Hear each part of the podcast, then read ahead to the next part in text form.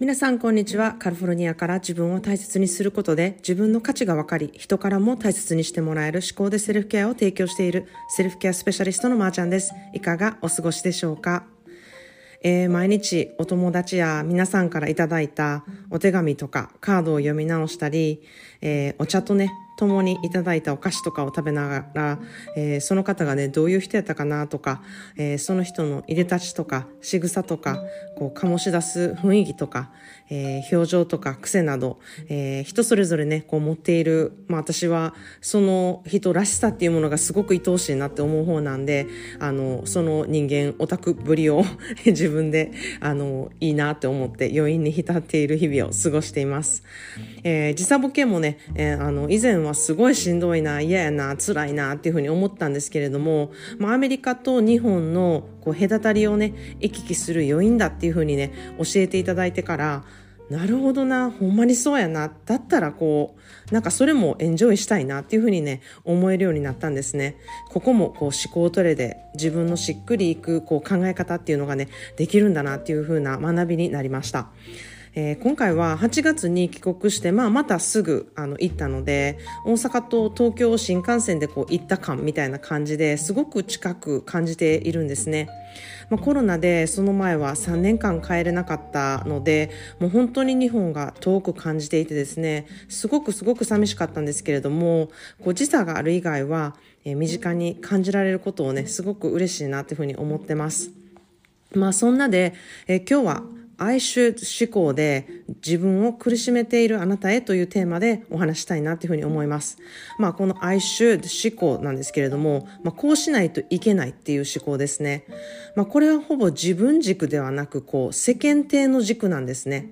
まあ、ですが、そういうふうに思ってしまった思考を、じゃあどうやってこう変換していくべきかっていうあのことですね。まあ、まずよくこう悩まれたりあのご相談されることがあの結婚しないといけないっていう思考ですね。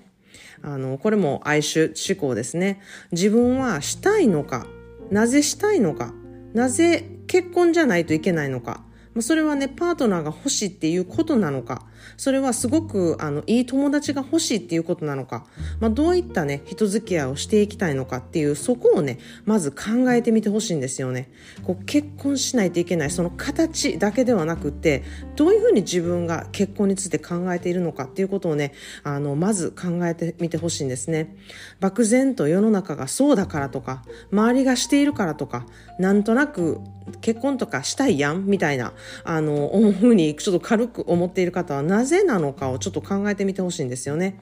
で、考えた後にしたいなっていうふうに思うのであれば、じゃあ何をすべきなのかっていう行動にね、変えていってほしいなっていうふうに思います。まあ、結婚じゃなくてもこうパートナーシップだったり深い人間関係を持ちたいのであれば、え、じゃあ何をどうすればそういう関係性を持てるのかどう行動したらそれが得れるのかっていうことを考えていただきたいなというふうに思います。まあ、それからこう肩書きからそうしないといけないっていうことですね。まあ、あの、仕事のポジションであったりとか、えー、または、うん、その妻だからとか、母だからとか、だからこうじゃないといけない。働いてないからこうしないといけない。働いてるからこうしないといけない。こういう、こう、肩書きがありますよね。まあ、それも、えー、まあ、結婚しているからっていうこともあったりとか、えー、独身だからとか、えー、他にもたくさん出てくると思うんですよね。何歳だからとか、えー、立場的にこういう、あの、ポジションにいるから、とか、まあそういうことでいろんな肩書きをこう前につけてこうしないといけないっていう愛種思考ですね。まあこれらも自分の気持ちとか自分自身によく聞いてほしいんですね。自分は何をしたいのか、こうしないといけないと思わなくていいのであれば、じゃあどうしたいのか。そこをね、あの、本当に考えてほしいんですね。結局は、結局はね、あの、自分何したいんってなるんですよ。母だからではなくって、自分は何をしたいのか。じゃあ、どのようにそれができるのか。その肩書きなしだったら、じゃあ、やってみれるのかっていうことですね。こうしないとではなくってどうしたらできるのかっていう目線でね考えてほしいなっていうふうに思います。そうなるとこう辛いことっていうところからあもしかしたらできるかもしれないっていう可能性になるんですよね。で、まあ私個人的にこうあ思ってることがですね、焦ってる時って何やってもこううまくいかへんなっていうふうに自分で思っているんですね。なんか焦っている時の思考っていうのはこう鈍ってるので、えー、こう焦って決めたことっていうのは結構後悔しがちやし、焦ってやったことは結構失敗っていうのが多いんですね。まあ私は失敗っていう言葉あまり使いたくなくって失敗は経験やっていうふうに思ってるんですけれども、まあそれでもこう罪悪感があったりとか、えー、ああするべきじゃなかったみたいな後悔になるのはすごく嫌なので、そういうふうに思うなっていう時は結構焦ってることが多いんですよね。で、まあ、あの、焦るっていうシチュエーションをなるべく作らないようにこう努力したり、えー、焦ってる時は決断をなるべくしないようにっていうふうにしてるんですけれども、まあ、あの、自分の気持ちがちゃんとわからなかったりする時に、焦ったりするんですよね。そして分からない上に、こう、周りの方からのプレッシャーとか、周りの方からこう、決めてっていう風になった時にこう焦るっていう感情が出たりとか、まあこれは、こう、あの、うん、どっちかというとこうセットでも漏れなくついてくるみたいな感じなんで、えー、しっかり自分軸があったらこう焦らされることもなくって自分軸で動いていけるなっていうふうに私は思っています。えー、ということで今日の一言 English は、えー、私の大好きなオードリー・ヘップバーンが言った有名な言葉です。Nothing is impossible. The word itself says I'm possible. Nothing is impossible. The word itself says I'm possible. 不可能なことなんてこの世にないのよ。不可能という言葉 impossible をよく見てみて I'm possible 私は可能だって言ってるのよっていう言葉ですね。まあ、nothing is impossible. The word itself says impossible. 不可能なことなんてこの世にないのよ。不可能という言葉 impossible っていうのは I I'm possible なんで I'm possible っていう風に書いてあるんですよね。なので私は可能だって言ってるのよっていう言葉です。まあ日本語で言ったら、もし私というこの私っていう漢字が、えー、ふっていう風に読めるのであれば、それに変えてみるみたいな感じですね。そうすると不可能って書いてあるけれども、えー、風の部分が私っていう感じなので、私は可能みたいな、えー、そんな感じに、あの、なるっていうようなことを英語だからこそのこの表現の仕方が、あの、あるなっていうふうに思ってます。まあ自分が可能だと思ったら可能なんですよね。それくらい自分の持っている力ってパワフルなんですよ。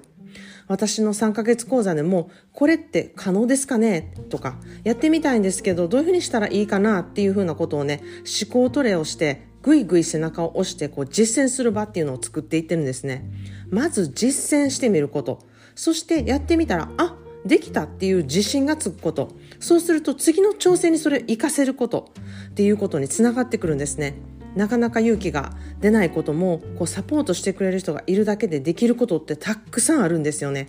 まあ、これらは本当に全てメンタルサポートでどれだけ思考のサポートをする人がいるだけで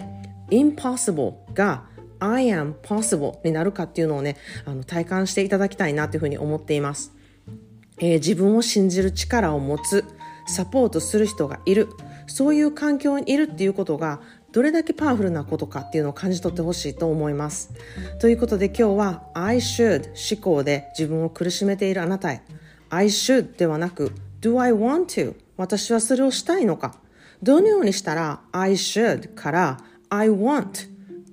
っていうふうにね、できるのか、思考トレでできますよっていうお話をしてみました。もし自分のね、I should しないといけないっていう思考で、I want こういうふうにしたいっていうふうにね、あの、変換できない方がいる場合は、公式 LINE にてメッセージしてみてほしいなっていうふうに思います。少し見方を変えるだけで、苦しくない選択肢があることに気づけるので、ぜひぜひそれを実践していただきたいなっていうふうに思っています。えー、今日もご視聴いただきありがとうございました。えー、ただいま、このポッドキャストのスポンサーのアンカーさんからいただいた資金で、アトリエシロイトの、えー、クラウドファウンディングの、サポートを11月30日までさせていただいてます、再生回数が多くなるほどサポート支援額が大きくなりますので過去のエピソードとか好きなエピソードを何度も聞いていただけるだけで、えー、あの嬉しいですよろしくお願いいたします。えー、ただいま、セルフケア講座は満席なんですけれども、私の得意とする個人コンサルやメッセージはいつでも受け付けています。必ず私本人がお返事いたしますので、お気軽に何でも公式 LINE からメッセージしてみてください。それでは皆様もいろいろいてよしで素敵な一日をお過ごしください。Thank you so much for tuning into today's podcast. Please send me a message and let me know which episode inspired you. Make sure to follow so that you won't miss my brand new episode. Let's have a great self care day today. Cheers to you and I.